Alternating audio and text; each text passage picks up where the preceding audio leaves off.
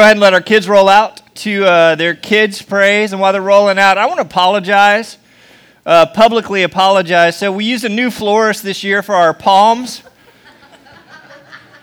and uh, so, there, I mean, our palms have never been, oh, perfect, thank you. Uh, our palms have never been large, but these are about a third of the size they normally are. So, uh, so next year, I'm, I'm throwing it out there. Um, uh, anyone, uh, can anyone help us? Uh, I'm thinking like, uh, I want the big ones. Like palms worthy of the majesty of Jesus Christ. You know what I'm talking about? I'm talking about the two handers. Uh, I don't know. Do you know anyone that's got some palms that we can get our hands around? Like knock your brother out. Like that's the kind of palm that we need to have instead of this, this is kind of like a little. Uh, thanks, your wife hooked me up here. Oh, I, I, I need. it did. Okay. These. Oh, that one's better. Perfect. Awesome. Pay no attention to the man behind the curtain. Uh, oh, that's much better. Thank you, Charles. That's much better, actually. So yeah, I apologize for our um, piddly little palms. Still, they're here. Uh, if you brought your Bibles, you can open it up to Ecclesiastes chapter 12, the final chapter. It's finally here. I know you're glad to be free of it.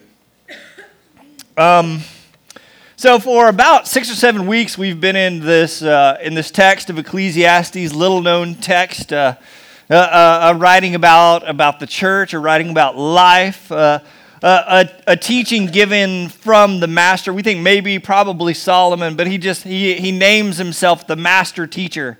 He's the guy that's done everything, bought everything, experienced everything. There's nothing in life. He's kind of come to the end of all things.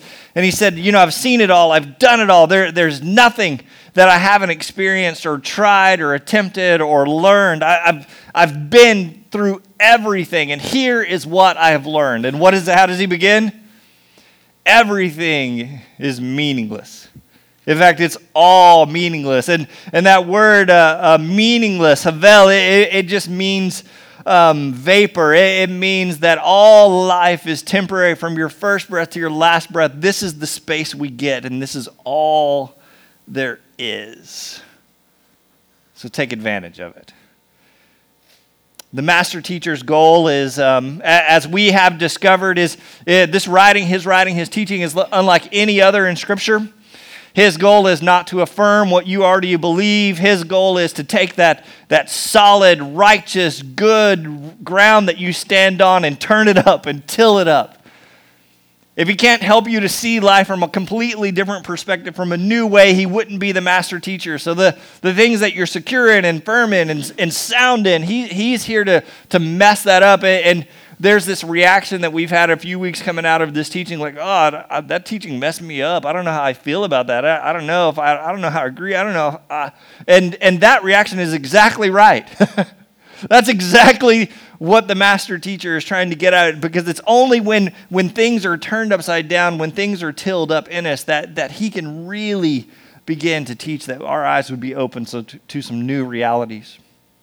We've talked about through Ecclesiastes, ha'olam, we've talked about this idea of eternity, that there's this, we are in this, this temporary created place from our first breath to our last breath, but there is another realm, and God has planted ha'olam, He's planted eternity in our hearts, and we've talked about the seasons, and we're saying turn, turn, turn. We've talked about the, the business of, of work and toil and envy. We've talked about true happiness and how foolish it is to pursue wisdom as the source of true happiness, or, or intelligence, or you know, even uh, uh, our own pride or work as, oh, that'll, that'll make me happy, or wealth, that's the source of true happiness. No, no, no. We've dealt with the tension of Scripture. We've seen that happiness is independent of our circumstances, happiness is independent of what happens in this world. But happiness is truly a gift from God. And the teacher, the master teacher, has taken us to the school of death. A couple of weeks ago, this teaching's online. If you want to go listen to it, the teaching was about pushing up daisies, and we talked about taking your last ride with Clyde or, or um, uh, wearing a pine overcoat or pushing up daisies or, or croaking. We talked about death, and the teacher says, you know, it's really better to spend time at funerals than it is at parties because death has this, this profound way of shaping our reality, of making us see, helping us to see things differently. And uh, to carpe diem, to seize the day. And God has given us in this space, from our first breath to our last, in this meaningless temporary space, God has given us the ability, even in this space, to enjoy our lot in life, despite our, our, to enjoy our lot in life, despite circumstances. And last week we talked about of mice and men and uh, this this weird thing that happens in our world that sometimes the fastest doesn't win the race. Have you seen this? Sometimes the wise and learned and those who know better still lose their house, still go hungry, still end up homeless. Sometimes the plans, the greatest plans that you make, the plans of mice and men, sometimes they don't work out.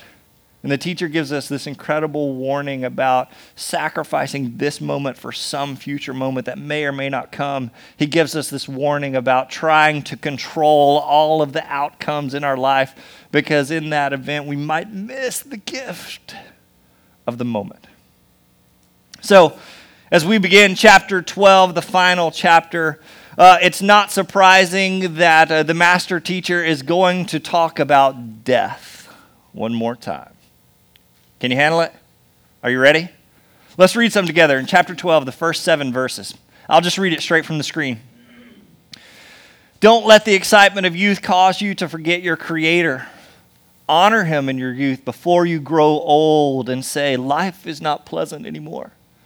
Remember Him before the light of the sun, the moon, and the star uh, and stars is dim to your old eyes, and rain clouds continually darken your sky. Remember him before your legs, the guards of your house, start to tremble, and before your shoulders, the strong men stoop. Remember him before your teeth, your few remaining servants, stop grinding. And before your eyes, the women looking through the window see dimly. Remember him before the door to life's opportunities is closed and the sound of work fades now you rise at the first chirping of the birds, but then all their sounds will grow faint. Remember him before you become fearful of falling and worry about danger in the streets, before your hair turns white like an almond tree in bloom, and you drag along without energy like a dying grasshopper. And the caperberry no longer inspire, inspire sexual desire. Remember him. Don't you wish you were teaching Ecclesiastes? Remember him before you near the grave. There it is, right? Your everlasting home.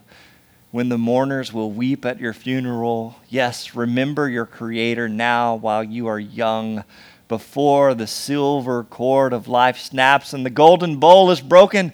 Don't wait until the water jar is smashed at the spring and this pulley is broken at the well, for then the dust will return to the earth and the spirit will return to God who gave it. Ecclesiastes, the commentaries say, has the distinct smell of the grave about it. He begins in verse 1. We'll just walk through this, this teaching. Don't forget in your youth your Creator. Honor Him in your youth before you grow old and say, Life isn't pleasant anymore. Have any of you said that in your old age? Life isn't pleasant anymore. Imagine, uh, uh, imagine uh, uh, what it was like in this ancient world. Today we have, we have healthcare and we have eyeglasses. So if your vision starts to change, you can put on glasses or corrective lenses. Imagine a world with no retirement. Imagine a world with no hearing aids. Imagine a world with no sleep apnea machines. Getting old was, is, and was incredibly difficult. And he takes this picture of looking at, at old age and he kind of says, the closer you get to the grave, the more difficult life is going to become. And, and he says, he's not picking on anyone, but he says, this is the journey that we're all on.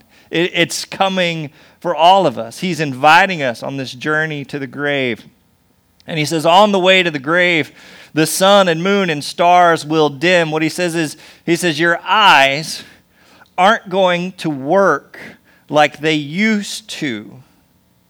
They're no longer going to see clearly. And then he goes on and talks about the different parts of your body and, and the changes that you go through as you get older. He says, Your legs, the confident guards of your house, you may not be so confident in anymore. Have any of you experienced this? They will cease to function, and, and you, legs, you, you used to never worry about tripping or falling, but now, this has become a new concern. You may trip and fall, they become unreliable. And your shoulders, once proud, full, and thick, what happens to them?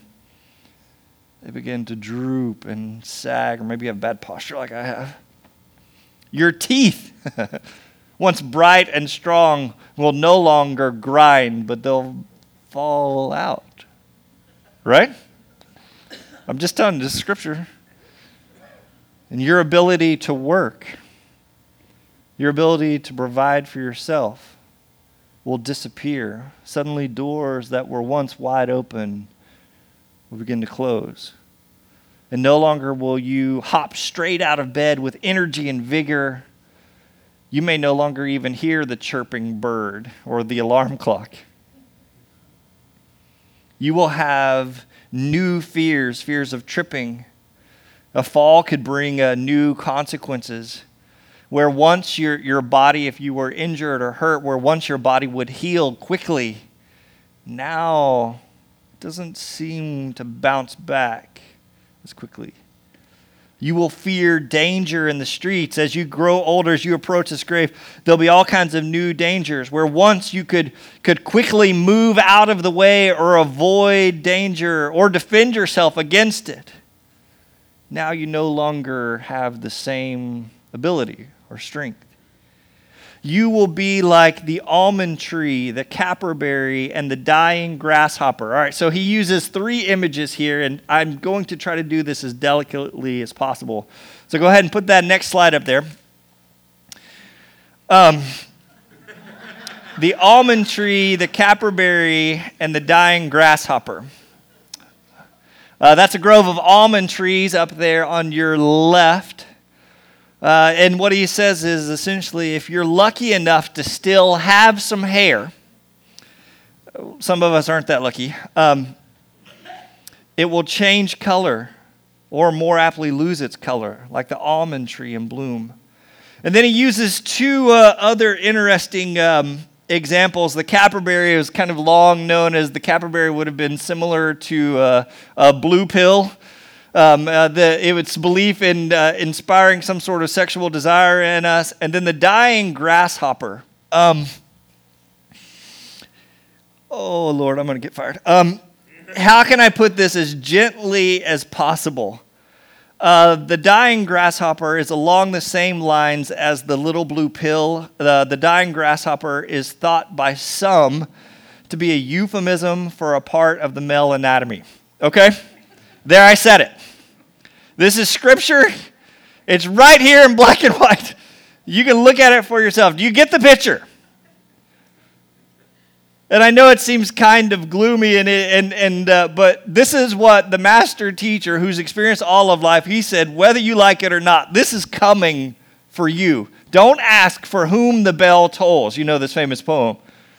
Oh, it's, it tolls for you before the silver cord of your life snaps, before the golden bowl of your life is broken, before the water jar is smashed, that's an image of the head and your mind and your, your ability to think and reason, before the pulley to the spring of life is broken, before you return to the dust from which you came, before your spirit returns to the one who gave it. And this picture of, of death and dying and death approaching, aging, coming to the end of this meaningless life, coming to the end of a temporary life, the teacher offers two words that he repeats again and again and again and again throughout this, what can only be described as a death poem. In chapter 5 or chapter 12, verse 5, the second half of that verse, he says, Remember him. Remember him before you near the grave, your everlasting home when the mourners will weep at your funeral. And in verse 6, he says it again. He says, Yes, remember your Creator now while you are young. He says, while you still can, remember the one who gave you this meaningless, temporary life. While you still can, remember your Creator. Uh, it is um, not just a, a creator in, in a big sense, but the one who created all things, the one who brought all things into being, the one who started this whole thing, the one who is uncreated and yet created all of us. Remember the one who gave you life. Remember the one who created you out of nothing. Remember him because this life that you have with all of its ups and downs, this life is a gift. Remember the one who gave it to you. Let's keep going. Let's just finish this chapter. Verses 8 through 13. Here he goes again, bookend statements. That's how he begins and how he ends. He says, Everything is, what's the word? It's vapor. It's temporary. Everything from your first to last breath, says the teacher, completely meaningless. It's completely temporary. Keep this in mind. The teacher was considered wise. He taught the people everything he knew. He listened carefully to many proverbs. He, he studied and classified them. The teacher sought to find just the right words to express these truths clearly. The words of the wise are like cattle prods, painful but helpful. Their collected sayings are like a nail studded stick with which a shepherd drives a sheep. But my child, let me give you some further advice. Be careful, for writing books is endless and much study wears you out. That's the whole story. All right, this is it. This is it. This is the whole thing. Here now is my final conclusion. His final conclusion after looking at all life is this fear God and obey his commands. This is everyone's duty. God will judge us for everything we do, including every secret, secret thing, whether good or bad. He ends as he begins. It's a bookend statement. Everything in life is temporary, everything in this space of time is temporary. And he says in verses 9 and 10, he says, This is the best the teacher has to offer. These are his deepest thoughts, his most profound wisdom. And uh, um, he, he says, sometimes in verse 11, sometimes these words have been painful to hear. He describes them as like a nail studded stick. He says, I know this teaching stings. I get it. Like it's it's it's painful, but but the sting isn't meant to be a be kind of a punishment. It it is meant to be a, a, a pain is not the intent. Motivation is the intent, right? So get on with living. In verse 12, he says, further advice don't spend much time writing about or studying these words. The real benefit isn't in the study of these words, but in their application. From the teacher's perspective, this is the book to end all books. He says, uh, even the commentators kind of talk about, he's kind of making a crack at commentators. He's like, why are you writing books about this book? Just read it and then get out there and do it.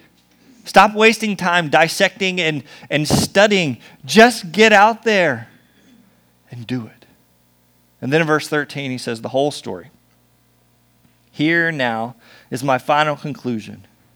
Fear God and obey his commands, for this is everyone's duty. God will judge us for everything we do, including every secret thing, whether good or bad. Here it is, the grand finale. It all boils down to this fear and obedience. And, and I know that word fear kind of strikes us, strikes us funny. I, I, would, I would prefer maybe, maybe offer Adam's own translation, I would say revere God and trust his commands. He says, You want to know what real life is? The, full, the, the fullest life you can have. Revere God and trust his commands, trust his teachings. God will judge us for everything we do, including every secret thing. I, I know that's like our tendency to read that last verse is like, he's going to judge us for every secret thing. Our tendency is to kind of get, get pent up and, oh, he's talking about my sins and my secret sins. And, and, and, and maybe I think, that, I, I think that's partially true, but, but it misses the whole context to, to see it as like, oh, he's, he's getting on to me for my secret stuff and I've got to live better. Like, it, it misses the context. What is the context of this whole book? What's the context of the whole thing? The context is everything is meaningless. The context is life is momentary, fleeting, vapor, temporary. And when people live to be very old, let them rejoice in every day of life. It's, it's wonderful to be young and enjoy every minute of it. So, the context of this verse, even though it's like God's going to judge us for every secret thing we do, the context is enjoy life to see life as a gift.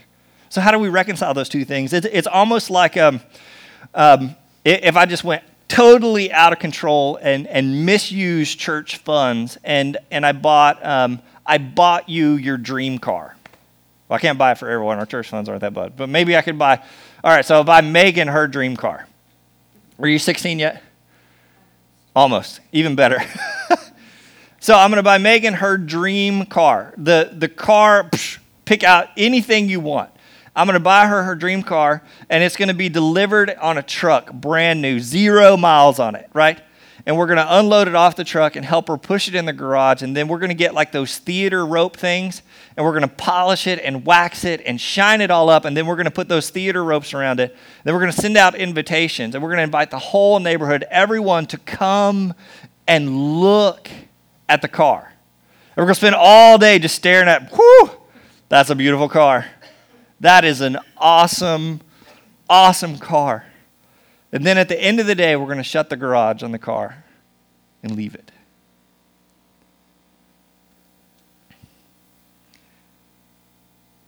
What's wrong with that picture?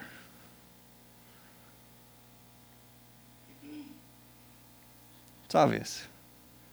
What the heck are you doing? Get out there and drive that, th- drive that sucker, right? If you had your dream car, wouldn't you drive the wheels off of it? I know, I know there's a part of the like this car collecting world that like cars are art pieces to be collected and should never be sat in or touched. Like I think that's ridiculous.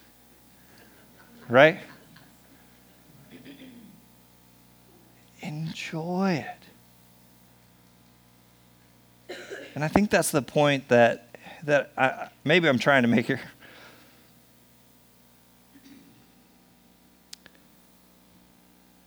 Isn't that the one? God has given us this incredible gift, this gift of life. It's, it's temporary and precious. Are you taking advantage of it? Are you enjoying every second of it? Are, are you living the kind of quality life that, that we have get, been given access to? The kind of life that can only come from, he says, this, this kind of life, psh, can only come from revering God and trusting His commands. You know where life comes from? Man, give your life to God. Trust His commands.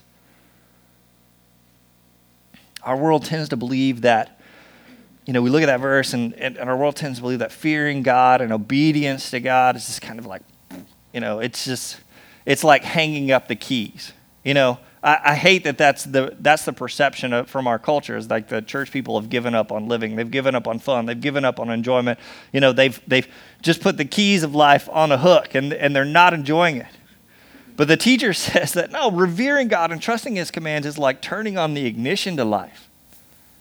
It's experiencing the fullness of it. And God's judgment, even at the end, he's talking about death, and, and God will judge us for every secret thing. His judgment here is not used as a corrective, but his judgment is used as an incentive. Do you see that? God has given you this gift. He's not going to just judge you for the things you didn't do, but for the way that you lived for the way you enjoyed it and shared it, the love and compassion of Christ, the way it poured out of you. It's not a corrective, it's an incentive. And the truth about God's law is that it's good. Do you believe that? It says, obey his commands, trust his commands. Do we believe that, that his commands are good? I love the, the story. I think I shared it with you before the story of, of the kids that came to school, and it was around Valentine's Day, and they were supposed to write a poem about what they love. And one of the, the little boys who came to school, the teacher was reading through the papers, and the boy says, I love Torah. Now, you know what's important in that kid's life, right? You know, you, you know from that one statement, you know what's been important to him. You know what's been trained into him, right? What about you? Do you love God's commands? Or are they just this that's, that's totally about correction and keeping you from sinning? Or do you see them really as, as life giving? I think his commands, I think his teachings, look carefully at the life of Jesus. It's not ever intended to be repressive, but life giving. Think about it. Have you communicated to your, your friends and neighbors? Like, what's your attitude when you talk about church to your friends and neighbors? Like, well, we got to go to church again on Sunday. Or has it become this life giving place? Have you taught your look? Read the Psalms again. How do the Psalms talk about God's commands and His laws? Oh, Psalms talk about them as things to be savored sweet and beautiful and good. Following God's law, revering Him, the master teacher says that is the path to truly enjoying life. So, all of Ecclesiastes, as we sum up, in just a moment, we'll, uh, we're going to have a time of communion. It's an important part of our tradition to, to recognize the death, the burial, and the resurrection of Jesus Christ. Man, it's such a profound moment. We have tables set up around the room with the elements of communion. We invite you to come to those tables, and when you come to them, we invite you to bring your stuff and lay it down. Lay your stuff down at the foot of the cross. We think that's important. Allow these moments to shape you. We're going to give you some, some reflective time, some time for you to, to process to pray, to, to open up. Maybe today's teachings open some stuff up in you, and we want, we want you to have that opportunity. If there's ways we're going to pray for you or serve you, we're, we're creating a space for that to come in just a moment. But as we wrap up all of, uh, all of Ecclesiastes, the whole master's teaching in Ecclesiastes may, may well be summed up with the, the story A Christmas Carol by Charles Dickens. Do you guys remember this story?